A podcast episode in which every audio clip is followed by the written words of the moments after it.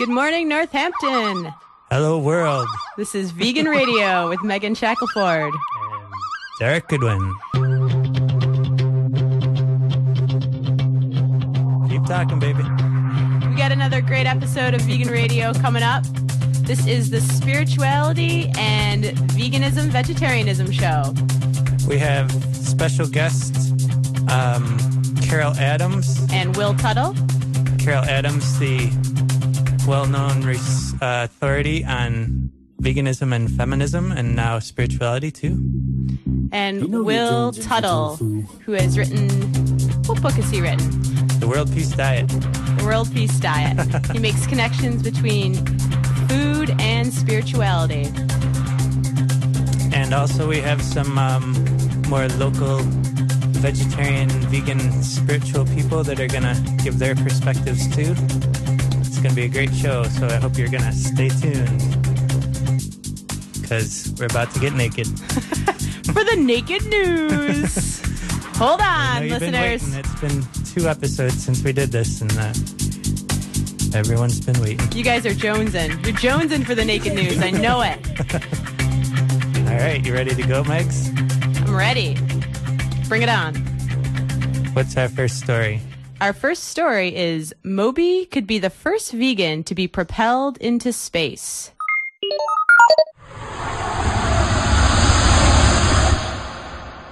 The outspoken bald vegan has booked his seat on one of the early Richard Branson led Virgin Galactic space flights. Moby has paid the paltry sum of $207,000 for the privilege. He narrow, narrowly beat Dave Navarro of Jane's Addiction and Robbie Williams to the chance, who are tentatively scheduled to go up in later space flights, reports undercover. I This- think we should build our own rocket and go before him. we could put ourselves on the map. I don't think it's going to work out, but know, I'll let you I'll let you go with that one. Ground control to Major Tom. Ground control to Major Tom. Take your tofu pills and put your helmet on. This is Major Tom to ground control. I'm stepping through the door. And I'm floating in a most peculiar way. And the stars look very different today.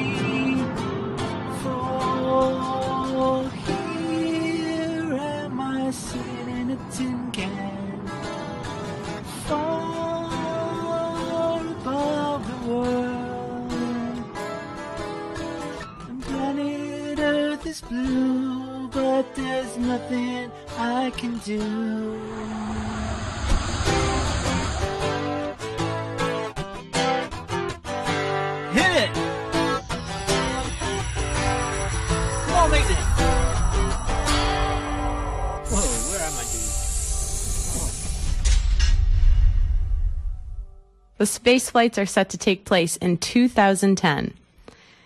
And the next very exciting story vegan chewing gum with calcium and B12. wow. How'd that story slip in there?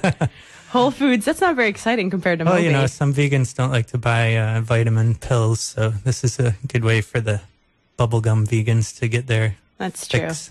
Listeners, I'm a bubblegum vegan. Whole Foods and many natural food stores now carry Bee Fresh gum sweetened with xylitol in a variety of flavors spearmint, cinnamon, bubblegum, and mixed fruit. Vegans can now rejoice that there is a chewing gum without gelatin, gelatin based softeners, or beeswax, and it provides 100% of one's daily requirement of vitamin B12. It doesn't get any better than this. What kind of gums have gelatin in them? Um, I think the kinds you like, uh, juicy fruit. Kind of nasty, or like chewing on cow hooves and intestines and stuff. Yeah, I don't. I don't want to think about that. Okay. Not this early in the morning. Can you blow blow bubbles with that stuff? Um, I don't know. Can you? I think so. I don't see any difference. On to our next story.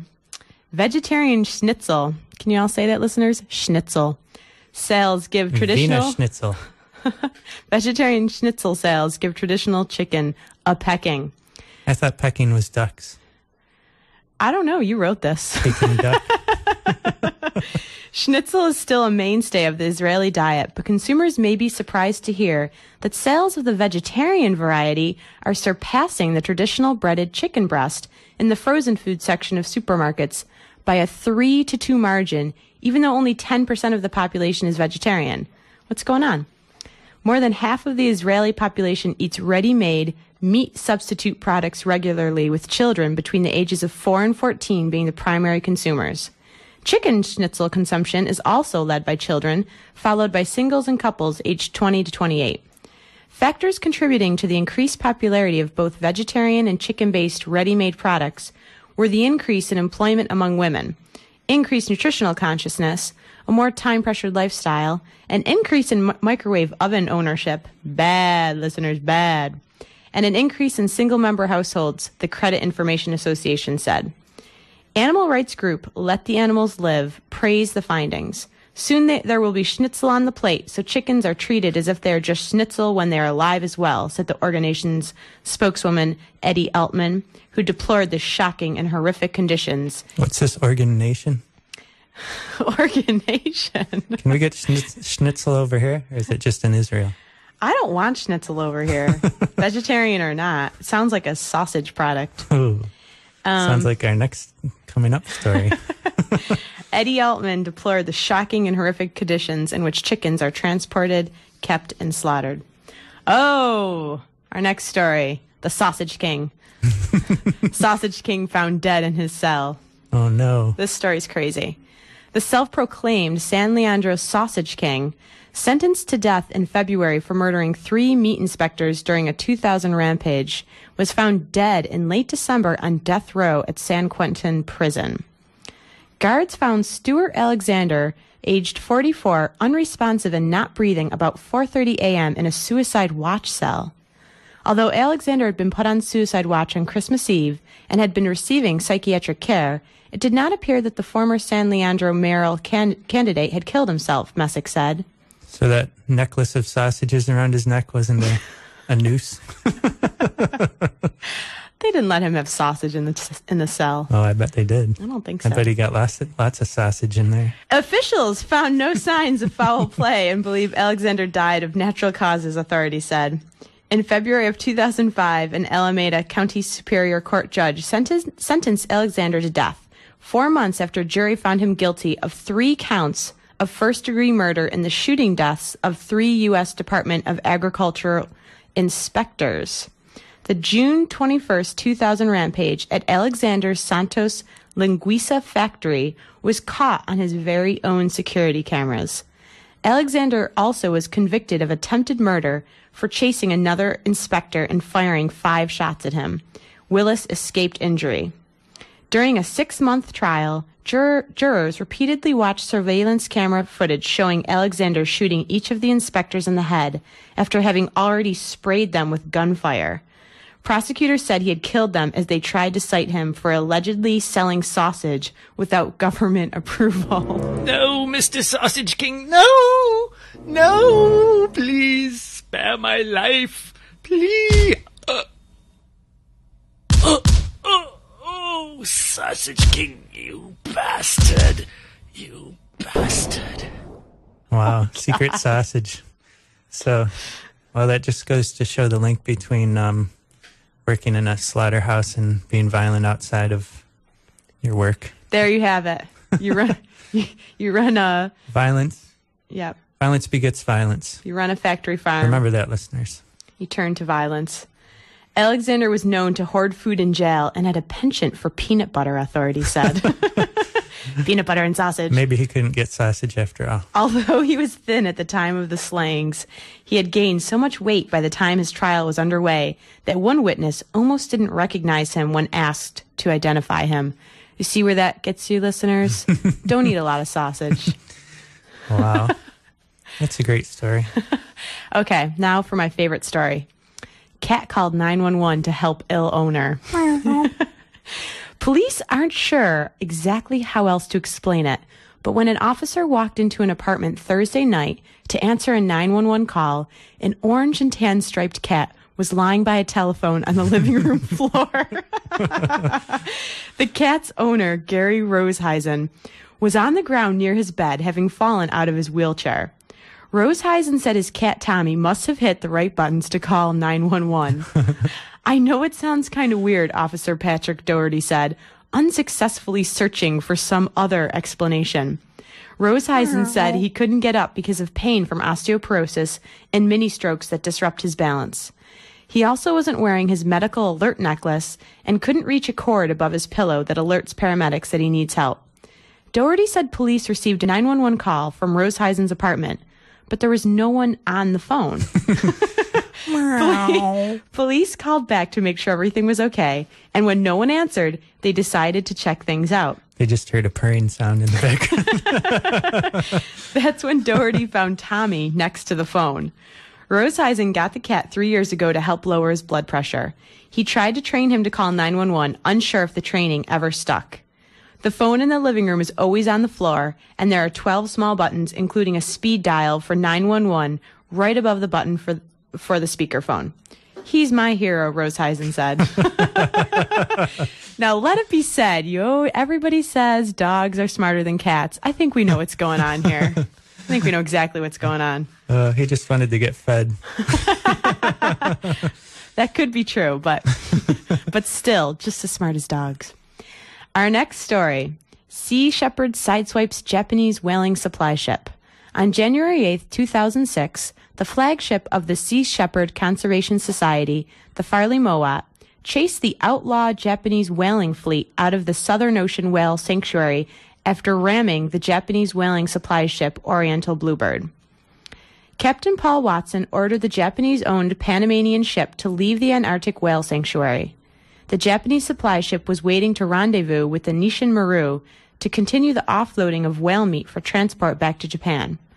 Watson said, I informed the Oriental Bluebird that I was acting under the authority of the United Nations World Charter for Nature to uphold international conservation regulations prohibiting the slaughter of whales in the Antarctic whale sanctuary. When they refused, we backed up the message by slamming our starboard hull against their starboard hull.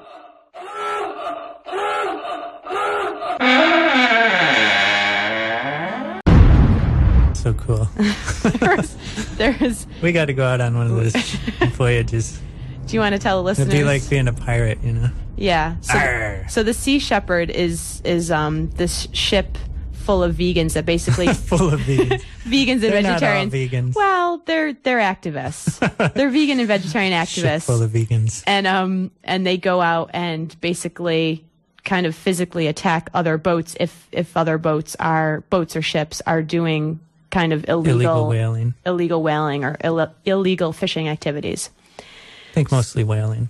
Okay. Are they also um, trying to disrupt the um, uh, the seal slaughter in Canada too? You're disrupting me. There was no damage apparent to either ship aside from a long job, baby.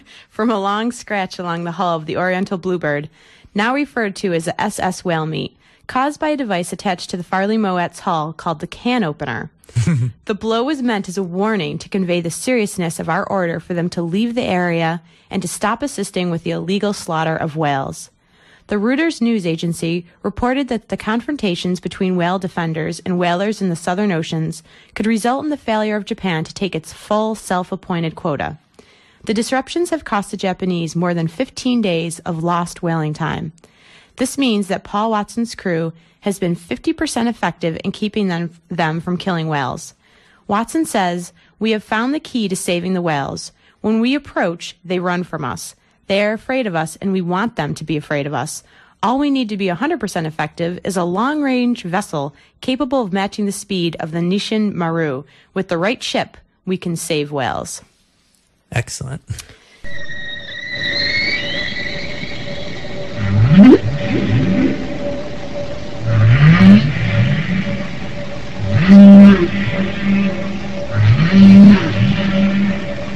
And now for our next story, which we all know is going on. U.S. government is spying on vegans. Oh yeah, they're listening to us right now. I know they are. They're tracking us. I'm sure George Bush just woke up to tune into vegan radio. The AC, the They're ACLU, terrorists. They're terrorists. I think it's more like the terrorist. They're Terrorist. The ACLU of Georgia released copies of government files on Wednesday that illustrate the extent to which the FBI, the DeKalb County Division of Homeland Security, and other government agencies have gone to compile information on Georgians suspected of being threats simply for expressing controversial opinions. More than two dozen governmental surveillance photographs show 22 year old Caitlin Childs of Atlanta and other vegans picketing against meat eating in December 2003. They staged their protest outside a honey baked ham store. Good. Somebody's got to get those guys out of there. on, Bu- on Buford Highway in DeKalb County. Honey and ham, that's like double non vegan. An undercover DeKalb County Homeland Security detective was assigned to conduct surveillance of the protests and the protesters and take the photographs. The detective arrested Childs and another protester after he saw Childs approach him and write down on a piece of paper the license plate number of his unmarked government car. They told me if I didn't give over the piece of paper, I would go to jail, and I refused, and I went to jail. And the piece of paper was taken away from me at the jail, and the officer who transferred me said that was why I was arrested, Child said. The ACLU wants Congress and the courts to order government agencies, including the FBI, to stop unconstitutional sur- surveillance. The ACLU of Georgia may sue the government in order to define, once and for all, what unconstitutional surveillance is in a post 911 America. As for Caitlin Child's protest against meat eating, the files it- obtained by the ACLU include the DeKalb County Homeland Security report on the surveillance of Childs and the others. The detective wrote that he ordered Childs to give him the piece of paper on which she had written his license tag number, telling her that he did not want her or anyone else to have the tag number of his undercover vehicle. The detective wrote that Childs was hostile, uncooperative, and boisterous toward the officers. Child said today that the guests that the agents shouldn't have been there in the first place, squelching legal dissent. We should get Caitlin on this show. That would be good. Call her up. Call her up. That's it. We'll get her number from the government. That's it for the naked Uh, I think we have one more thing we wanted to mention. Um, we've uh, lost another great vegan, Coretta Scott King, oh, Martin Luther King's wife just passed away a few days ago. 1927 to 2006. She died at age 78. I guess she had a stroke or something a couple of years ago. Just wanted to mention that. And that's it. And now we're going to segue right into our veganism and spirituality show. This is Farmer Brown, and you are listening to Vegan Radio on WXOJLP Northampton and online at www.veganradio.com.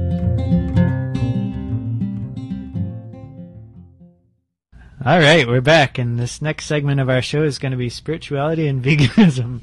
We interviewed six different spiritual gurus, and we got uh, five different questions we asked them, and we're going to mix together the answers. Who are these gurus, Maggie? We got Will Tuttle, Carol Adams, Scott Kessel from Ronnie Arbo and Daisy Mayhem, Goose Love, New also York known City. as Rich Montone. Yep, New York City folk poet, Jen Ed, and Nancy Love. Nancy Love, Veganica artist who does paintings in the uh, Tibetan Tanka style after training under a Tibetan. Uh, Megan once trained under a Tibetan, but that's a story for another day. so the um, Oh, first question we asked our interviewees is, would you please briefly describe your spiritual practice? Will Tuttle. I'm based, I would say, primarily in the Zen tradition. Um, I was, you know, born and raised in a pretty typical New England uh, meat and potatoes family, Episcopalian. Uh, but when I was in college, I started questioning everything, and I got in, interested in, I'm primarily into Buddhism, and uh, went on a spiritual pilgrimage. Actually, when I was 22, I left home and I walked uh, across the country with no money, and uh, I ended up heading, finally heading south, and I walked all the way to Alabama and lived in a Zen center in Alabama. Uh, before that, I lived in the farm in Tennessee, and that, that was pretty much a Zen-based community. But then the Zen center in Alabama, I lived uh, there, and then in, in the Tibetan Buddhist Center for a few years in San Francisco, and then uh, I lived. I shaved my head and took vows and became a monk in Korea, uh, as a Zen monk in Korea. And that was back in the mid 80s. And then came back to this country, and I pretty much continue my practice. I meditate one and a half to two hours every day. Well, actually, in Korea, when I was a monk there, uh, that was a complete vegan community. You can imagine, you know, going to a community that had been vegan for 700 years. Wow. It was really empowering. That's when I became a real vegan. I mean, I was more or less a vegan before that, but I would occasionally, you know, have something this or that. Just being there, we didn't even talk about it, but it was so powerful to be in a community where it was just not even an option to wear leather or to eat any flesh or milk or dairy or um, to even kill a mosquito. Nancy Love. My spiritual practice is that since 1973, I've been meditating twice a day for 20 minutes, and I do a lot of self observation. After that, I ask for spiritual guidance. I have spiritual guides. The form of meditation I do is just plain old vanilla TM, and uh, I do some yoga. I've been interested in religion for many years. I studied with a Rhodes Scholar who taught uh, Episcopal ministers, and I studied religions of the world, and I studied philosophy of religion, and I also studied Jesus seminars, and I've taken a few classes of Tibetan Buddhism, but I've never been able to embrace one religion. I embrace parts of many, both mostly what I believe Jesus really meant, which was simply love one another. And the Buddhist practice, which is not so much for a religion because they don't believe in a God, and according to my encyclopedias, that's not a religion, but it's a, a science of mind, actually. It's a practice of the mind. Oh, and then I'm also attracted to the science of mind, the power of the mind, and creating with the mind. Scott Kessel. I'm uh, training as a priest at the Small Forest Temple which is a Chan temple in Middletown, Connecticut. In a word or two, it's the marriage of Buddhism and Taoism with the martial arts as an integral part of the whole. One of one of the foundations of the practice is helping to save all beings from suffering. As a part of that, of course, there's no no killing. Through combination of meditation, sitting meditation, bowing, chanting, and martial arts, you're basically you're trying to unlearn everything that culture and society and parents and friends and family have taught you about who you are and be able to see yourself for who you truly are. And that way you're more able to help other people. Jen Ed. I am a Tantra Yogini. Um, I teach yoga in all of its forms. So there are eight limbs of the yogic system. So it's not just the physical asana practice. Um, so my personal spiritual practice is one of first yamas and niyamas, which are right truth and right action, which is kind of where my almost veganism comes in. asana practice, the physical practice of yoga, meditation, um, chanting, mantra, pranayama, breath work, um, karma yoga, which is again kind of actions, but it's more of a um, not just my own personal actions, but actually doing for others. And then the, study of uh, ancient philosophies and spiritual philosophies. And for me, that's not just in the yogic realm, but also branching into uh, everything from Christianity to Judaism to just beginning to start a little bit of understanding about what Islam's about. Um, and Wicca and paganism and just about anything you want to throw in there and just finding out how it all kind of boils down and interacts with one another. Rich Montone. So currently my spiritual practice involves meditation by myself and in a group in the Zen meditation tradition, attending Unitarian Universalist worship on most Sunday, and I attend a lot of chapel at Union Theological Seminary in the city of New York where I go to school. But I've come to a place in my spiritual journey where I've realized that every moment is really an opportunity for spiritual practice and it's not something that just occurs when you're meditating and it's not something that just occurs when you're singing hymns on Sunday. Those are flashpoints where you can kind of assess the spiritual vibrance of your life that you've been enjoying and envision the kind of spiritual vibrance that you would like to enjoy in the days that are about to come, if that's what you want to do with the time. But really, uh, walking in the park, reading a book, whether it be a so-called sacred text or a so-called secular text, or even watching a movie um, is spiritual practice as long as you're open to it being so. Carol Adams. In the inner art of vegetarianism, I suggest that vegetarianism, well, plant-based vegetarianism, veganism, is a spiritual practice. That through that spiritual practice, we access the, a deep part of ourselves that says, I can be aware of what the other animals experience, and I can change my life so that I'm not impacting them in a way that says uh, my life is more important than their life. But I also have a spiritual practice of writing, of journaling every morning, and a spiritual practice of yoga and walking.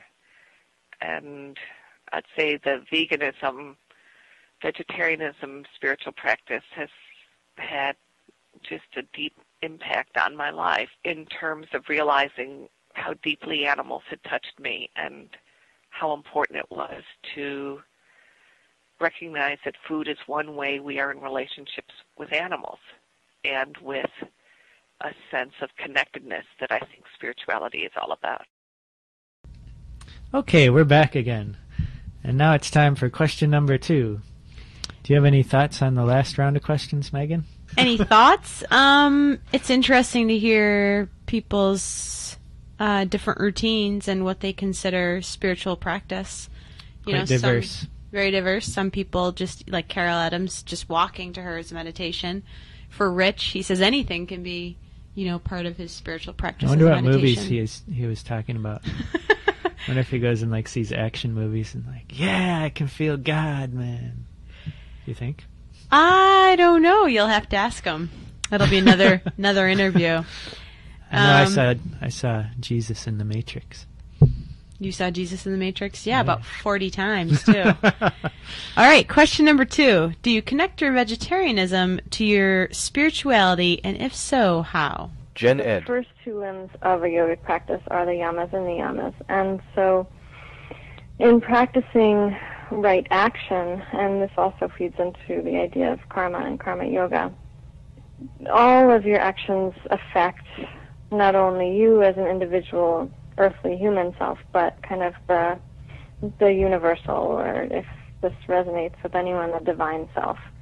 And so, um, and that's not in a in a uh, specious context. Every being is in this universal web, so every being should be honored and respected. And so, just as I wouldn't kill another human being, I wouldn't kill an animal or um, use a product that an animal had to be killed for. All that you put out and your intention um, both comes back to you on an energetic level. So you'd be kind of polluting yourself, um, but also you're kind of harming the sphere of of this hopeful balance that I think we all seek um, to live in a peaceful environment. Not that that necessarily is manifesting currently, but um, that that's the hope. Well, Rich Montone. in so many ways, I certainly connect my vegetarianism, or I should say my veganism, to my spirituality. Because again, where everything that you do, reading books, watching films, going to church, meditating, eating, you know, it's all a spiritual practice and it's all an opportunity to to be thankful and to be the change that you want to see and to uh, exercise the soul, so to speak. You know, a big thing of many world religions is the teaching of compassion and how one can enrich their own life by giving compassion to the world. How can you not see being vegetarian or being vegan as an act of compassion? You know, especially a lot of the arguments for compassion when vegetarians or vegans are trying to convince omnivores, shall we call them, why being vegan or vegetarian is a compassionate thing to do, they often try to argue from the point of the animals. You know, it's a compassionate act to show your compassion and your love toward the animals. And as someone who's a vegan, I totally eat that up. You know, I really agree with that. And I think that that's a wonderful place to argue from and one of the most important reasons as to why I have chosen to be vegan.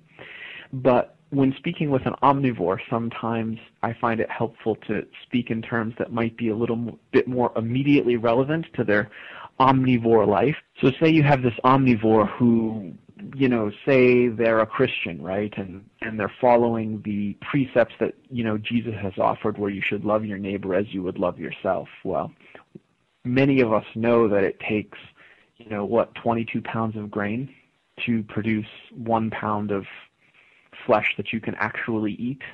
And instead of creating that 22 pounds of grain so then we can feed it to a cow so then we can get one meal out of that cow for one person out of three meals in a particular day. We could be using that grain to feed more people that we're supposedly trying to show our compassion toward.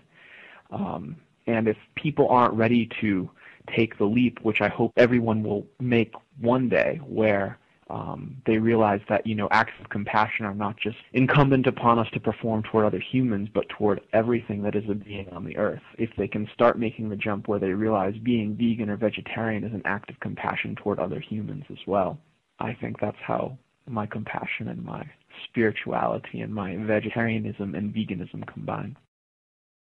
Well, Carol I, Adams. I guess I'd like to say that I think that when I became a vegetarian, I did not necessarily think of it as a spiritual practice. It was only after I had been journaling and practicing yoga that I woke up early one morning and started writing about cooking and the feeling of connectedness I had through cooking and this great sense of joy that I was a vegan and it came to me that veganism was a spiritual practice. And in fact, that was the original title of the Inner Art of Vegetarianism was veganism as a spiritual practice. But at that point, veganism wasn't well known, and so my publisher didn't think the book would do well with that title. I've always sort of felt sad that I didn't keep that title because I felt that it sort of the medium was the message.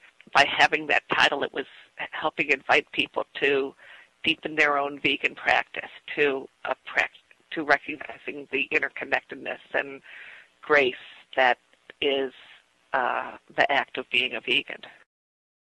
Well, it's Will totally connected. Um, I think I've more or less answered that with the idea of ahimsa, which means nonviolence, which is the core of the teaching, I think, really of all the religions.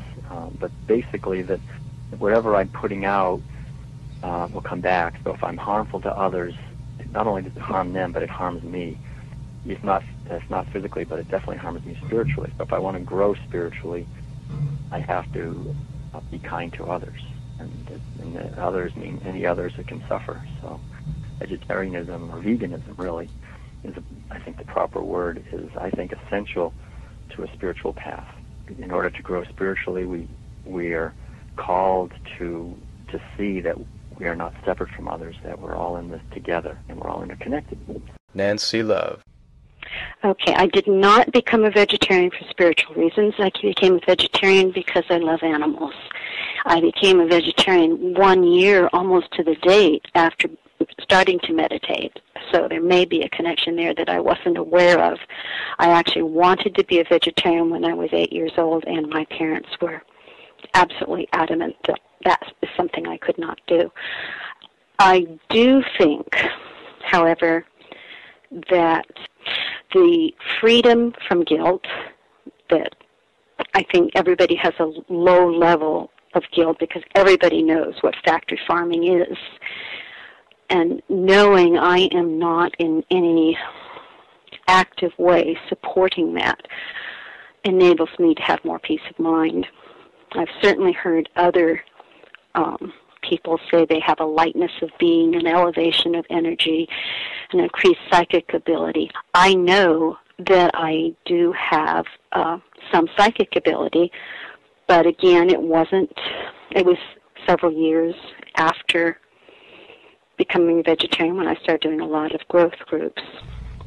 Jen Ed, one of the interviewees, gave us her spoken word performance piece, One Breasted President, and here it is. I want a one breasted president. Someone who lives in a high risk category with nothing to lose. Someone not tied to a political party, a union, a corporation. A one-breasted president. Someone not tied to American corporate faith-based charities, American corporate money. I want a one-breasted warrior. I want her to tell us what to do with our oceans, our forests, our bodies. I'd like to hear her definition of mass destruction. A one-breasted warrior who would build a house that's not so white, a house built on bedrock. Not the cigarette butts and shotgun shells of the NRA, the FDA. I want her to stand up and say, Mr. Speaker, I will not be another statistic. I will not be put into a box marked some parts not included. Assembly is required. I want a menopausal pope. Someone who has bled and created life. I'd like to hear her thoughts on contraception, masturbation, Americanization, globalization, populations dying while we eat genetically engineered food, drink chemically treated water, and buy enough insurance to cover the medical bills. I want do you know what I had? I had a one breasted mother. One breast, no uterus, and a yellow bloated liver. She was the incredible, shrinking woman. Shrinking under her Bible, her husband, her mother. I needed her to wear her scars and go bald in public, not tied to a Bible, a husband, a mother who all silently agreed not to talk about it. He voted for Reagan while she baked cookies. You know, she never talked about it. She never talked about being sick. I wonder if she talked to God. She talked about God. She prayed. She prayed for people, over people. She went to prayer groups, but I wonder if she talked to her God because she sure didn't talk to me. Now, it's 20 years later and I'm living in a high risk category with a president who lost? In a nation shrinking under its Bible, its media, its money, its omissions, its omissions, its admissions, its backrooms, its boardrooms, its payoffs, its police stations, its courtrooms, its blow it up, throw it away, suck it, dry politics. And what if one day, God, it could be right now. One tiny cell somewhere around my Texas, my Missouri or Illinois, yes, to the south or the west, decides to turn against me. And that little bastard cell starts dividing and multiplying, multiplying and dividing, growing and growing until they wheel me down that long haul, carve out my mountains, strip mine my fertile valleys, pump my streams full of toxic chemicals until my hair falls out and my skin turns yellow, until I don't want to live in this country inhabit this planet, this body anymore. And I wonder, will I stand up? Open my mouth? Or shrink under my fear? Okay, that ends our round two questions. Round three coming up. What are our interviewees going to win if they answer correctly, Megsy? Um, a Buddha lamp? A Buddha lamp? Megan's jealous of my Buddha lamp. You know jealousy is a sin, don't you, Megan? we have a Buddha lamp that our uh, friend Anna Banana, you might have heard on a past show, um, gave to me when she moved to California. You'll regret it, Anna. You'll regret it. we've been uh, we've been eyeing that lamp for six or seven years now. But enough about us. Question number three. I don't think it's good to uh, to have attachment to a Buddha lamp. Read the question. What would the Derek. Buddha say? Oh, number three. Tell us about your creative outlets and how you connect creativity to spirituality and or veganism. Rich Montone. When one produces a creative work, be it a poem, painting, a piece of music, I can't see how that isn't simultaneously an expression of both the context of your life and whatever point in your spiritual journey that you happen to be on. The spiritual journey is something that you, in my experience, encounter within. And by encountering it within, you share it with everything that's around you. And so whenever you do some sort of outward representation of that spiritual journey that you're encountering within, be it a lecture that you offer, be it a poem that you write, that's going to be some kind of representation of the spiritual journey that you're on. At the same time, anything that we create is autobiographical in some way because it refers to what we have come to know as being true from the context of our life. So our brothers and our sisters, or our favorite colors, or the city or the town where we live or where we grew up, or the diet that we eat, no doubt affects what's coming out of us as cultural creatives. Doing creative things in one form or another for, wow, it will be 16 years now. Um, I started off as a as an MC from there, I started working with some acoustic folk musicians and had a project going called Rhythm Folk Poetry. After that, once my music partner Joe Bridge decided he needed to move to Washington and pursue life's joys out there, um, I turned my focus to working as a performance poet. And since then, I've been writing poetry for both the page and the stage because poetry, sometimes written exclusively for the stage, doesn't hold up as well on the page as poetry written expressly for the page. So I do a little stage poetry, a little page poetry, and a little hybrid of the two as well. Nancy Love. Well, my creative outlets are my reason for being on this planet. I I feel like and this is an intuitive thing that I couldn't explain rationally at all. I feel like I'm supposed to be here to make a difference through art. I felt that way for a very, very long time, and my very first artwork was watercolor and gouache, and it was spiritual. As soon as I got out of college, and while I was in college, I did what they told me to do. But um, my very first piece was on my 29th birthday, and it was very spiritual. It even had places for chakras, except I didn't know about chakras. I knew the words, but I didn't know what they were. And I put these these flowers, these seven flowers, on this woman's body, and it was a time of I was doing growth groups and really um, deep personal questioning. And when I woke up that morning during meditation, I, I had this vision. And it wasn't until I became really aware of the plight of animals. That's when I said, okay, my art all needs to go to making a difference for animals. Scott Kessel. Well, I am a musician and a visual artist. I'm a percussionist with Rani Arbo and Daisy Mayhem, and I do various freelance studio recording as well on drums and percussion. Uh, I'm also a visual artist and design and build exhibits right now down at the Kid City Children's Museum in Middletown, Connecticut. So where I do everything from the initial brainstorming to the carpentry to concrete work to mosaics and carving and mural painting. It's all at, at some level geared towards other people um, I mean, it's it's something that I I need to do for myself to to stay sane.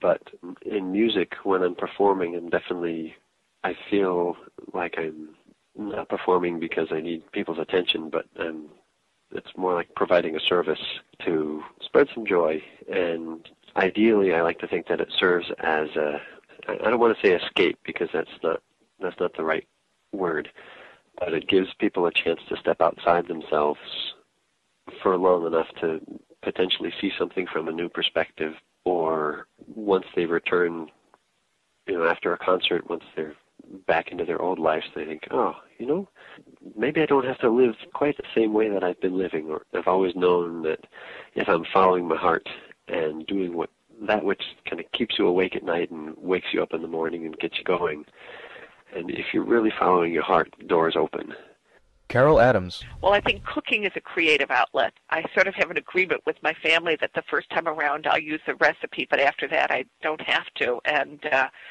so I learn. I, it's a constant process of learning new ways of using plant foods, using tofu, and then I have a, a great joy when I can create meals that people enjoy and you know they they forget that it's vegan. They're just enjoying the food and saying, "Oh, you know, I could eat your food all the time." There's a, a great joy in cooking. I think that it's a meditative practice, the chopping, kneading dough. I think spiritual practice accesses joy for us. So I think it's a creative act, cooking, vegan cooking. Um, for me, writing is a deeply, deeply important creative act, and I, I don't know what I'd do if I, I if I couldn't write, if that weren't a part of my life. I find that walking is a very creative thing, and that I've had some of my best ideas walking. I have to be sure to have a piece of paper with me, or else I have to turn around because I can only remember three new ideas when I walk. I find walking very stimulating for my creativity. So I see them all sort of interconnected. When you have a sense of yourself as having a relationship to the universe that's creative, I think you realize what a great gift the creation is that you're a part of. I think it's sometimes hard. I think that for vegans, there can be a lot of anger around what happens to animals, anger at the idea that people are eating foods that really are killing them. I mean, there's a there's a lot of very powerful emotions that can awaken through veganism.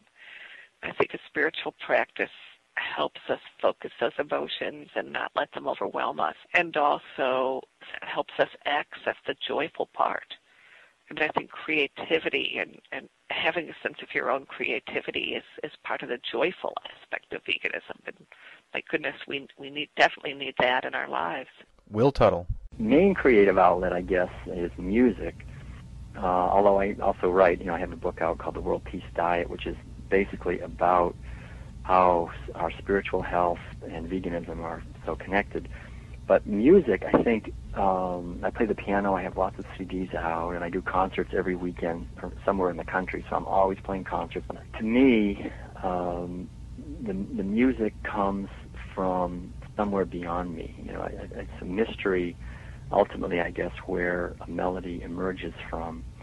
And so I've always found as a musician for the last 30 years that I have to be tuned in to something beyond just my accumulated mental noise. You know, I have to get out of the way and connect with something spiritual and allow that to come through me. And I do that really with the motivation is to to um, bless the world and to bring peace to the world and to bring love and joy and so forth. And through the music, so to bring that energy through.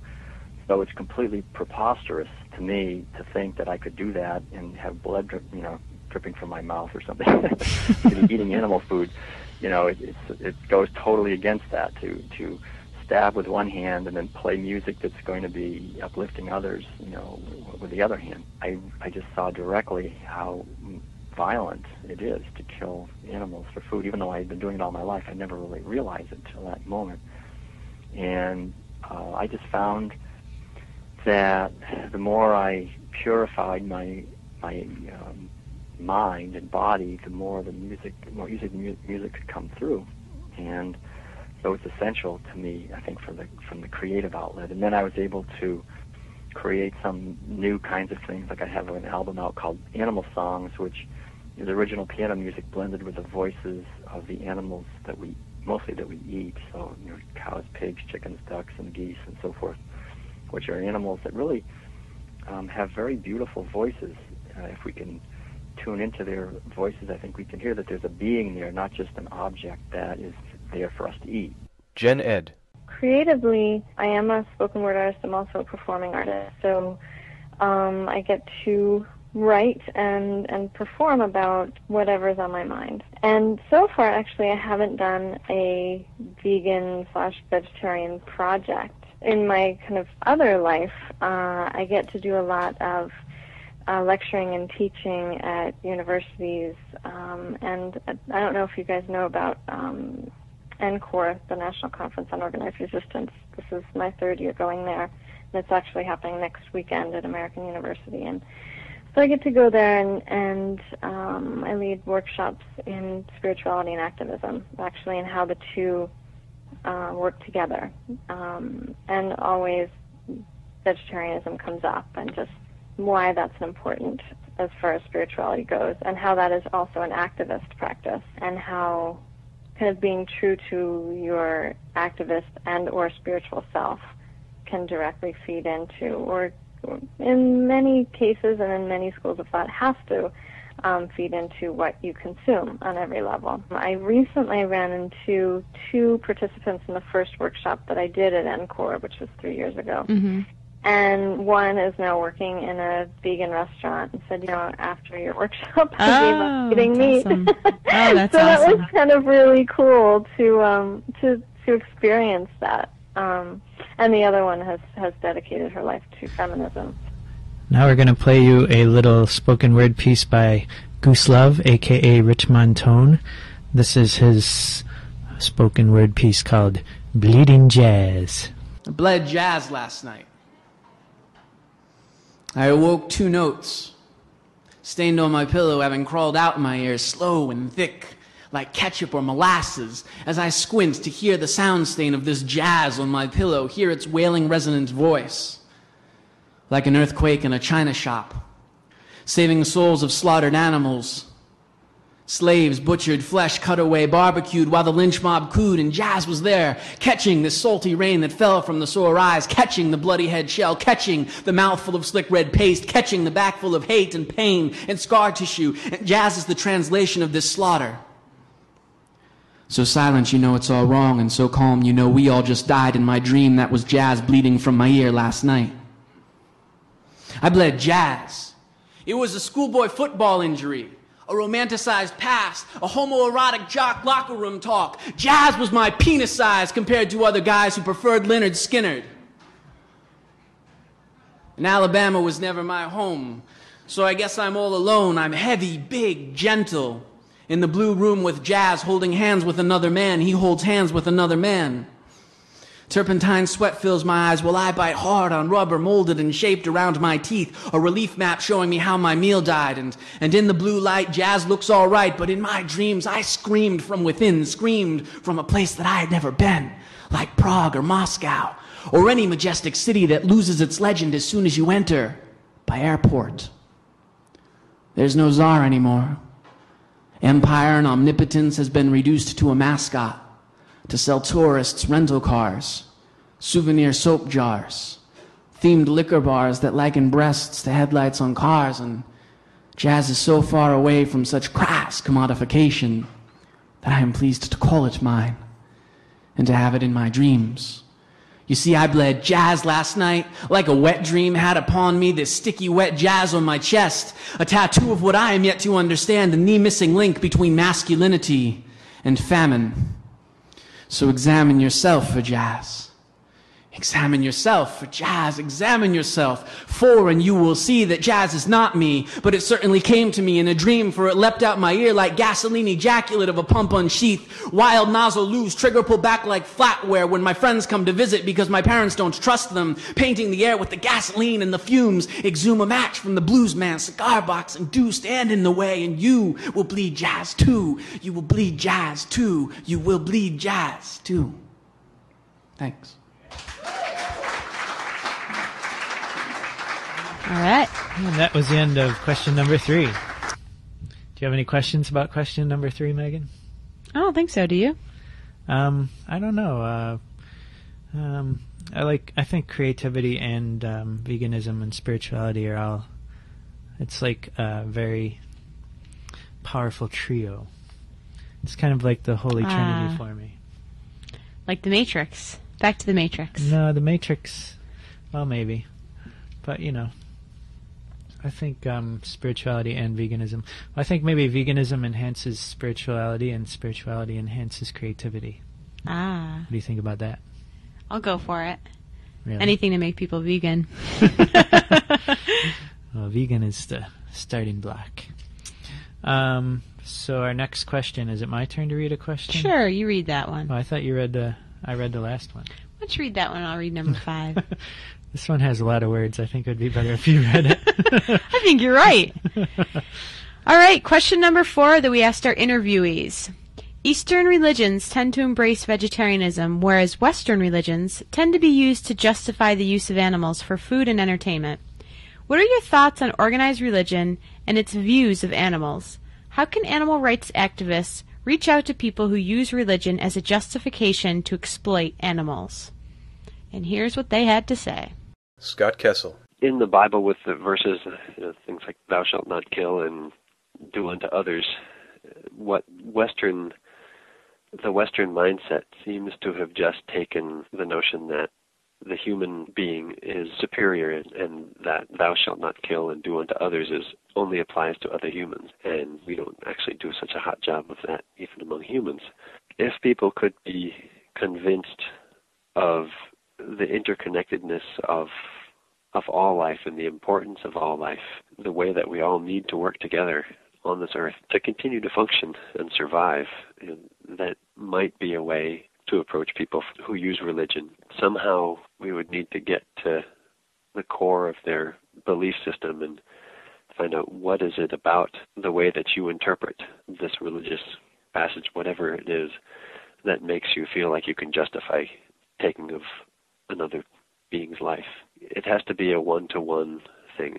It's not going to be anything that can be done with mass media campaigns. It's all about understanding the person that you are talking with and really being able to get into their shoes and understand why they feel the way that they feel. And I don't believe that you can change somebody's mind until you can meet them on that level. It ties in with, from my spiritual practice, with the martial arts. And that if you're sparring with somebody, you need to understand them for who they are to be able to spar with them correctly. Gen Ed. Well, the very first thing that comes to my mind is just kind of the roots of many organized religions. Perhaps those roots are used wrongly to justify many things, and it seems outdated and mm, I would even venture to say narrow-minded to hold on to those things, you know, such as, you know, uh, animal sacrifices. And, know, certainly we haven't held on to the, the various uh, sexual rights or or human sacrifices that also used to go along with a lot of a lot of those religions too. It does seem a little um, a little more of an excuse at this point. Perhaps the connection between at least Western organized religion is more about capitalism and consumerism um, and using the religion to justify the consumption of animals and the mass production of of um, animal products, rather than the actual religious basis for for those practices. You know, I, I could also say that that most Eastern religions are very much about a, a personal path and individual, as in, you know, we are responsible for ourselves as the individuals, and then we feed into all of our surroundings, and not only are humans valued, but also the earth we walk on, the air we breathe. You know, everything is is encapsulated in a spiritual practice. Whereas popular religions of of now, or the codified religions, don't seem to see that as clearly, perhaps. You know, the, the spiritual practice is not embracing all of our surroundings as impacting us as individuals and us as a whole. They also tend to place God or divine nature as other rather than as us. Will Tuttle. I am faced with that almost every week because um, I travel uh, to Unity churches primarily, and Unity is um, a pretty big movement in this country. There's about 800 churches in pretty much every city in the United States, and it's a progressive Christian religion. And most every Sunday, I'm giving the sermon. I'm giving the Sunday morning talk and um, doing a workshop on developing intuition and doing a concert. And so, uh, for the last maybe five or six years, I've been really consciously trying to bring the vegan message of compassion to all beings into the sermons on Sunday morning. And you have people sitting there who just don't expect that they're going to get hit with that. You know, they come to church, they're not going to expect anyone's going to start telling them uh, that compassion and peace and spiritual growth have anything to do with what they're eating, on, especially that they you know, maybe eating burgers and hot dogs and fish sticks is is uh, cruel. So I've you know I'm constantly uh, working with this um, this this question of how to bring this message into organized religion in a way that uh, people can can accept it. And I've, I've found that Um, the teachings of Jesus really are great. You know, they basically are pointing straight in that direction. Uh, that the Eastern teachings also point straight in that direction. Um, Unity's founders were vegans, believe it or not, back in the 1930s. They, vegan being the definition of someone who eats no animal foods, wears no leather, and not for health reasons, but strictly out of compassion for animals. So even before that word was invented, they were living that. But the the whole it's so interesting because you know the entire unity movement now doesn't even know that they were vegans and doesn't want to know and um, the the the unity village uh, headquarters which is in um, kansas city was for years was a vegetarian place and, and until the 1960s and now if you go there you can't even hardly get anything vegetarian so it's all been forgotten in a matter of only you know and repressed really in only like 40 or 50 years so um, you can see that there's a lot of, you know, that organized. Pe- I think I don't think it's religion. I think it's just people. Um, really, uh, on a deep level, uh, are uncomfortable with the vegetarian message because I think we all feel guilty about what we're doing uh, to animals. But I think it's really religion's place to raise consciousness, and if we don't have religious traditions that raise our consciousness about the cruelty we routinely uh, inflict on animals, then we should create them. We should create religions or create religious teachings that reflect that. And I think that is happening more and more. We realize that we, you know, we we can create our own religious traditions. We don't have to just take what we've inherited. We can we can um, imbue new meaning into the scriptures and also interpret them in a new way um, that's appropriate. Because you know, even 150 years ago, people used the Bible to justify slavery of, of humans, and they try to use it today to justify the slavery and killing of animals. But we know in our hearts, I think everyone knows that you can't really justify that. Nancy Love. I was looking at a book that I actually did some of the illustrations for called Conscious Eating by Gabriel Cousens, MD. He's a well known alternative physician. And he talks about how all of the major religions worldwide teach some part of vegetarianism being important. That's Buddhism, Zoroastrianism, Jainism, Sikhism, Islam, Hinduism, and Christianity. But, and I found this so interesting, Buddha is quoted in the Lankavatara and his wisdom, and he he praises vegetarianism for the sake of purity, and he actually predicts thousands of years ago that, and this is a quote, some people in the future who, being under the influence of the taste of meat, will string together various ways, many sophisticated arguments to defend meat eating, but meat eating in any form, in any manner, in any place is unconditionally and once and for all prohibited. Meat eating I have not permitted to anyone, I do not permit, and I will not permit. And pretty much it's that meat is addictive, as Neal Barnard's wonderful organizations, Physicians for Responsible Medicine, uh, has given out much, uh, published much evidence about the health effects, but also the addictive effects of animal products. And Neal Barnard's written a book about food addiction, people will figure out ways to make it okay. It says right in the Bible, thou shalt not kill. It doesn't say thou shalt not kill, oh, but it's okay to kill animals. Rich Montone. Holy cow. You didn't study for this well, one, did you? I think when it comes to Western religions, the five you know major world religions that most people think of would be Christianity, Hinduism, Buddhism, Judaism, and Islam. My greatest experience is with the Western religion of Christianity. What I've learned in the last six months is it's actually kind of funny to call it a Western religion because it's actually an Eastern religion based on its point of origin. But I know what people mean, you know, when they say Western religion and they're talking about Christianity, and there's certainly no problem with that. I would say that the justifications for the eating and the exploitation of animals that I've seen in Western Christianity comes primarily from people attempting to quote particular Bible verses in support of the theory or the idea that it's okay to exploit animals for food or for clothing or for labor or for other purposes.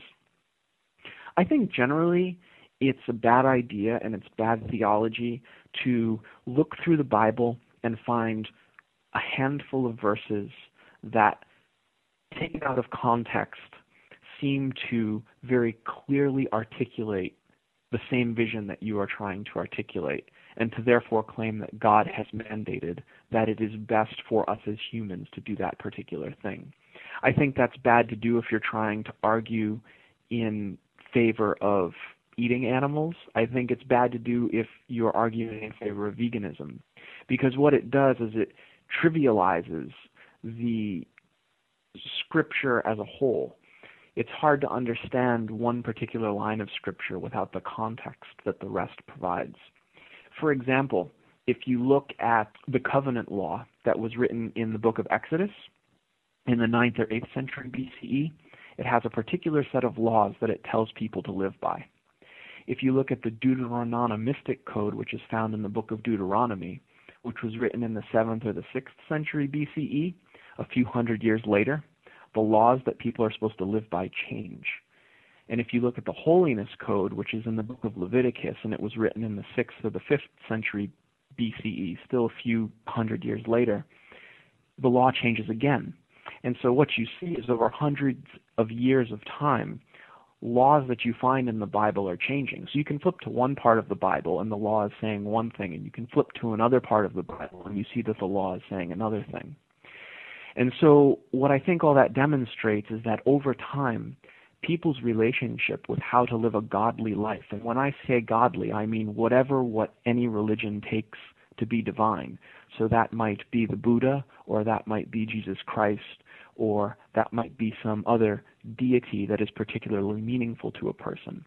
But as the Bible shows that divine law changes over time, um, we should recognize that you can't quote a particular piece of the Bible and then say, hey, this is clearly what God is saying, because our relationship with God or our relationship with the Buddha is alive, and therefore it's open to interpretation, and it's open to us putting our own agency into decisions that we are making about what kind of way we are going to honor the divine in our life. Whereas texts that were written 2,500 or 3,000 years ago might have thought that a good way to honor a particular deity in a particular place in a particular time was to exploit animals for labor and clothing and food.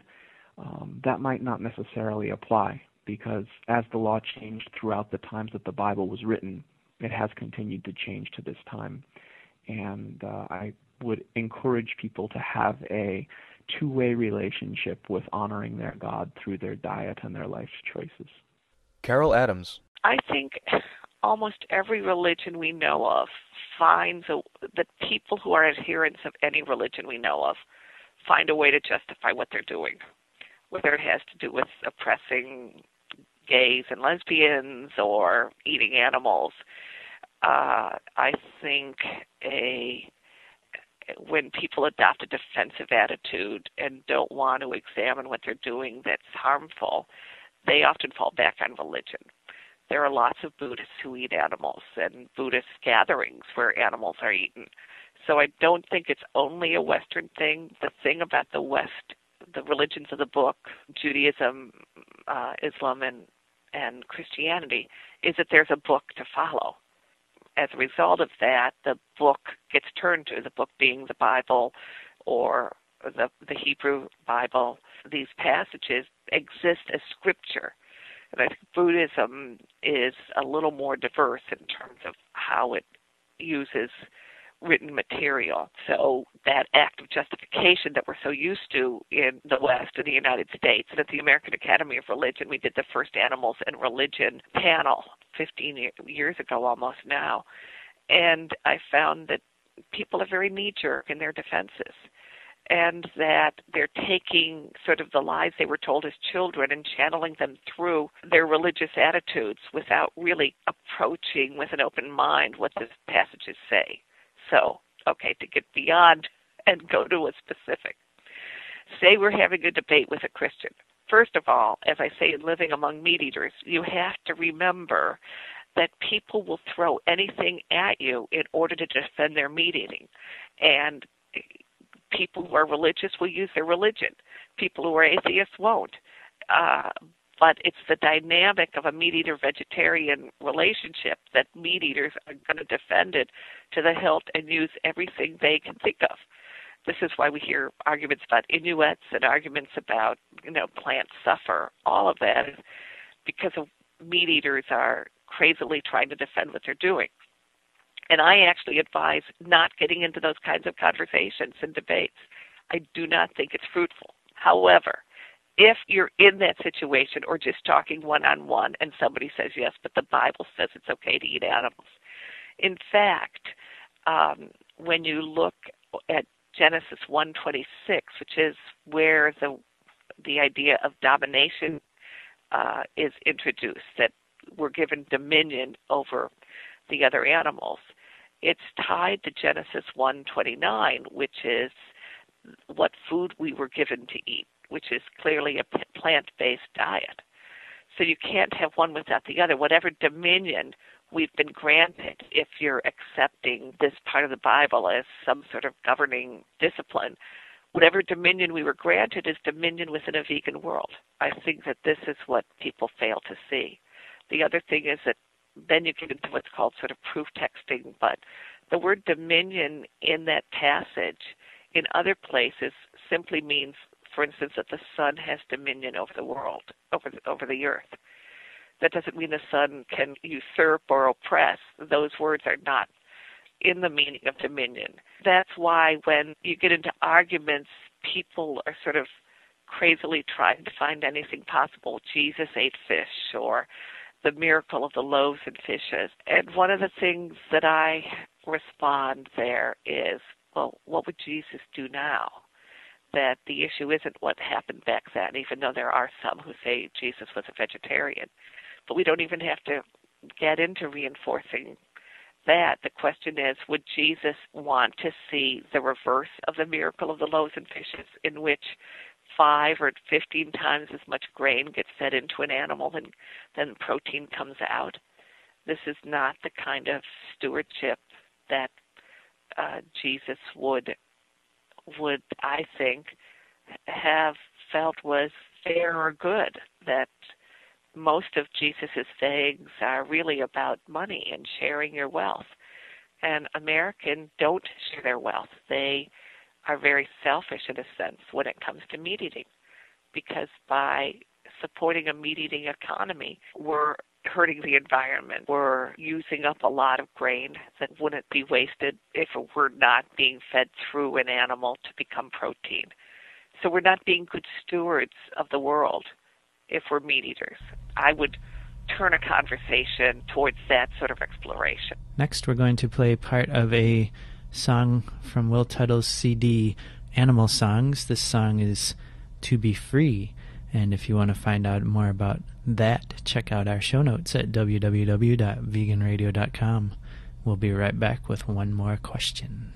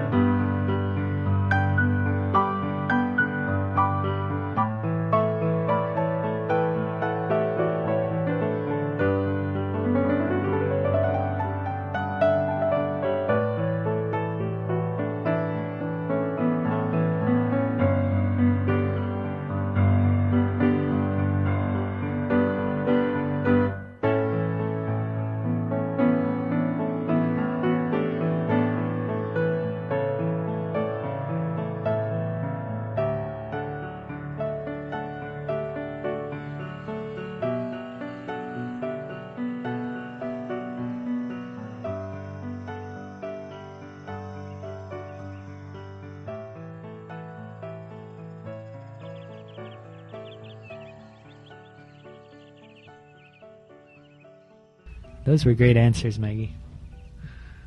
I don't think you can call me Meggie on the radio. Really? For some reason, I just had a vision of me spanking you. I remember your birthday's past. Oh, how you deserved it. Next question. oh. Let's see. Um, oh, it's my turn again. Is spirituality a vital aspect of moving civilization towards a day when animals have rights and are treated compassionately, or can we get there as a non spiritual people? What do you think, Megs? I kind of think we need the spirituality. Yeah, me too. That's why I asked the question. I know. Um, and spirituality for awareness That's and right. compassion. compassion and awareness. Those are the two of the gifts of spiritual life. And two of the feelings I have when I'm near you, Megan. Don't believe them, listeners. oh. Anyway, this is our final question. And here they are. Carol Adams. I'd like to believe it's true. I'd like to believe that when you become more spiritually aware of yourself and your situation, your relatedness to the world and to creation, that you would then see, oh, animals are a part of creation. Uh, how will I respond to that? How will I honor that interconnectedness? Clearly, that interconnectedness that I experience through my spirituality requires that I do something, that I not just accept their suffering or perpetuate it. And that's one reason I wrote The Inner Art of Vegetarianism was not just to show vegetarians that there was a spiritual aspect to their vegetarianism and veganism, spiritual practitioners that vegetarianism or actually veganism is one way to express your spirituality but I find that it's very difficult to talk to people who are meat eaters and, say, followers of uh, a sort of new age sense of spirituality. They don't, just like most meat eaters, they've cloaked themselves in defenses and they don't want to hear. And they'll usually come back and say, well, the worms are going to eat us. Why are we afraid of being eaten? And it's all part of the natural world. They sort of naturalize meat eating. And so I find that placing our hope in spirituality may not fulfill the hope we have. I do think many people are afraid to hear about what's happening to animals. They'll say, Don't tell me, it's so upsetting, I don't want to know. And I think one way for us to approach that is not to say, well, you ought to know, and and and you know, sort of be lecturing about it or whatever but to help them access their ability to handle the information. And that's where I think a spiritual practice comes in. Scott Kessel. Spirituality will sure help. if if everybody took some time even to just sort of reflect on who they are and why they're here and how grateful they sh- they should be for even what little they have, they would have a lot more compassion and tolerance for other people. And in time, hopefully, all beings, not just other humans. Without spirituality, I think it would have to be an intellectual game that would have to be played with people to convince them with scientific proof the necessity to be kind to animals. But it feels like through spiritual through a spiritual practice, people are able to be more in touch with the compassionate side of who they are and of life. And you don't necessarily need to be convinced in your brain to follow your heart. And a lot of times you have to unconvince your brain to be able to follow your heart. Jen Ed. I personally think that spirituality is the only way to move forward, period, in, in any context uh, whether you're talking about women's rights or animal rights or civil rights or gay rights or anything. Because again, it, to me, spirituality is about openness and it's about respect, not just respect for you know the people that you like. it's about everything. It's about the earth. It's about the stars and the sun and and of, and every living being, which includes rocks and soil. So yes, I would say absolutely. Um, a certain spiritual aspect. And but again, to me, spirituality isn't something that's codified. It's not something that if you do A, B, C, and D, you are now a spiritual person. It's about having some kind of connection to the fact that we are all interrelated. Therefore, there's not too much dividing me from my dog or the bed that I'm sitting on as I'm talking to you. You know, we're all we all break down to the same thing. So to me, that kind of a spiritual awareness, one that connects us all together, will definitely begin to, or would actually have to, you know, by default almost elevate the rights of animals and elevate the rights of everything, everything that, that is alive on an energetic level. Rich Montone. Well, I think words are powerful things. Some people say when you're figuring out how to say something, some people say, oh, it's just semantics. But it's not. Metaphors are very powerful things. You know, you can say school is a prison and you can say school is a garden. Depending on what you say, can greatly affect the way that a particular person or even you yourself approach school. So when you say, is spirituality an essential component of bringing a world into being that respects the rights of animals? I would say yes, absolutely, in the way that I understand spirituality.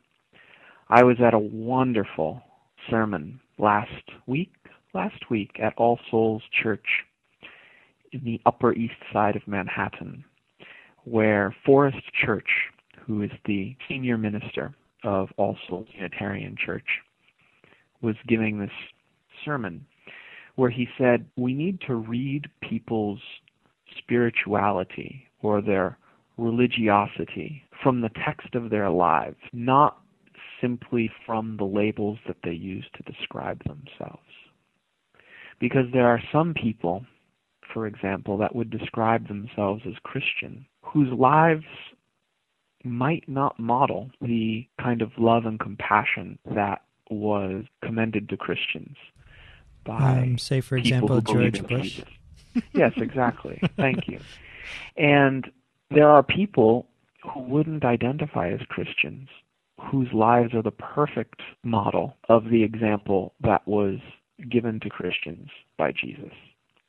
And so Forrest Church argues that we need to read one's spirituality or their religiosity by looking at what they do and not necessarily what they say.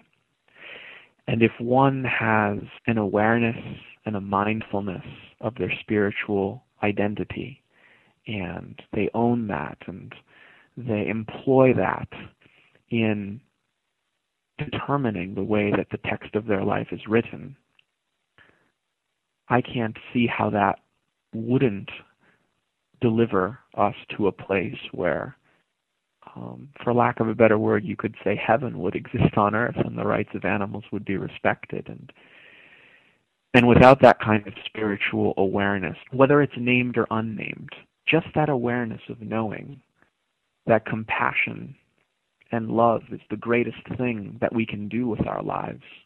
Because not only does it bless the world with so much joy, but it in turn only revisits that joy back upon us only by being engaged with that. And, and I call that spiritual. Other peoples might not call it spiritual, but I do.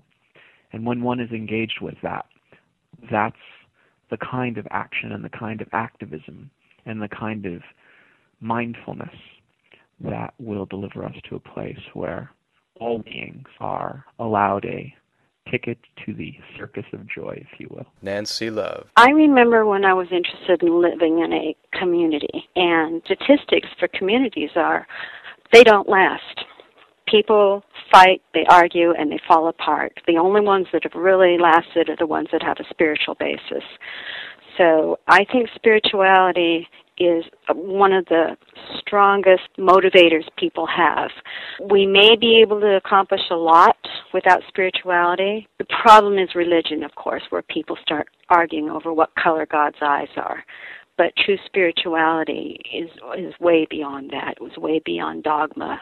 Will Tuttle. Well, the way I look at it, I think that it has to be spiritually based. However, you know, the word spiritual I guess it depends on how you define that. And, and to me, um, our true nature as human beings is spirit. That's my my feeling and my my sense of it is that we're not just a material thing that was born and will die, just an object. That what we are essentially is consciousness, and what animals are essentially is consciousness, and we manifest. We manifest, you know, we express in the physical world, and that we're here really. That, that this world is a school. It's a it's a way for us to learn. So we're here to grow in consciousness, to grow in understanding, and in, in our ability to be loving, and to contribute to each other.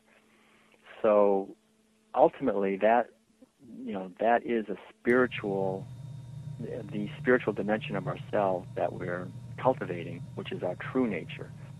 And so, if I'm spending my energy not doing that, if I'm focusing just on how separate I am, how I can get what I want for myself, how I can be more comfortable, those kinds of things, basically that's where the misery and the suffering and the violence and the brutality are unavoidable because if you have everyone doing that, then we there's this basic self-centered motivation, and that just creates horror and conflict. So when we realize that what we are is more than that, and I think that takes an awakening, like a spiritual awakening to just realize, and our our culture does not encourage that. Our culture does the, just the opposite. To corporations, you know, want nothing more than for us to think that we're just consumers. That's the worst thing for us spiritually.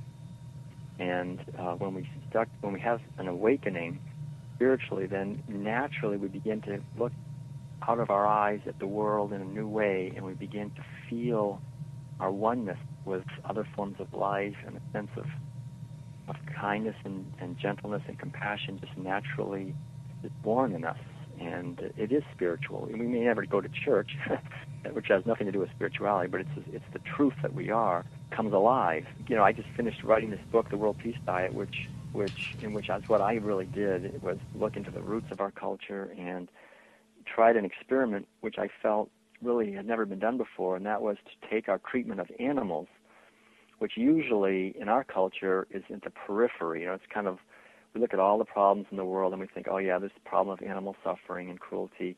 It's just one on a long list of problems, probably towards the end. You know, it's not that important. And instead of looking at it that way, I, I just put it right in the very center and realized, really through the writing of this book, that our cruelty towards animals for food is the driving force, the primary driving force behind all the problems that we have as a culture because it requires us to numb ourselves to the suffering we're causing others. And we do that every, you know, two or three times a day with what's on our plate. And then we naturally begin to do that in, in every other aspect of our life. We, we disconnect and we become experts at disconnecting and numbing ourselves. And so the real, the only way we'll have peace on this earth and happiness and joy universally uh, is if we change the way we're eating, change the way we look at animals. Instead of seeing them as commodities, we see them as beings. And that's essentially a spiritual step.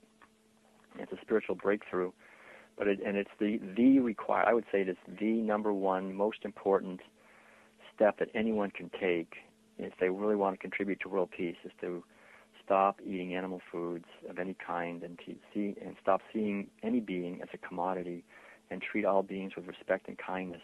That's it for our show. If you are curious about anything you heard about from the interviews and from the Naked News, yep, then check our show notes at www.veganradio.com. We also have an email list on the site. If you sign up, you'll get sent uh, the news about our latest shows and happenings. There's a very low frequency of um, emails we send out. We don't spam you or anything. And our next show is going to be based on the vegan cure. If you know anybody cured by veganism, anybody who had um, diabetes or obesity, cancer, goiter, gout, yep, all all of the above, swollen give, colon, give us give us an email so that we might interview them for our next show. Um, we also would ask if you like the show that you go to iTunes Music Store and give us a good review so we can uh, get our ratings up there and more people will find out about us if we're better ranked. And right now we are going to go to Scott Kessel from Rani Arbo and Daisy Mayhem, um, the drummer from Daisy Mayhem. Uh, we just interviewed him, didn't we? We did. It's true. and uh, this song is called Own Road to Heaven. It was written by our friend who's a band member named Anand. He's not vegan yet, but we're working on him from a distance. yeah, exactly. Um, and thanks for listening. This is Derek Goodwin. And I'm Megan Shackelford. And you're listening to Vegan Radio! Woo! Bye bye. Who loves you, baby?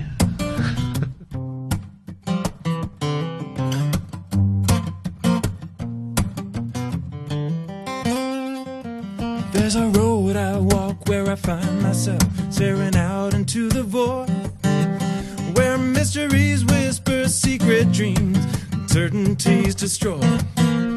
When I'm feeling down, it gets cold and dark, empty and alone.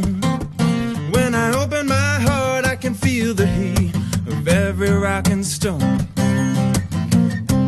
Nobody told me what to believe, so I guess I keep wearing this heart upon my sleeve.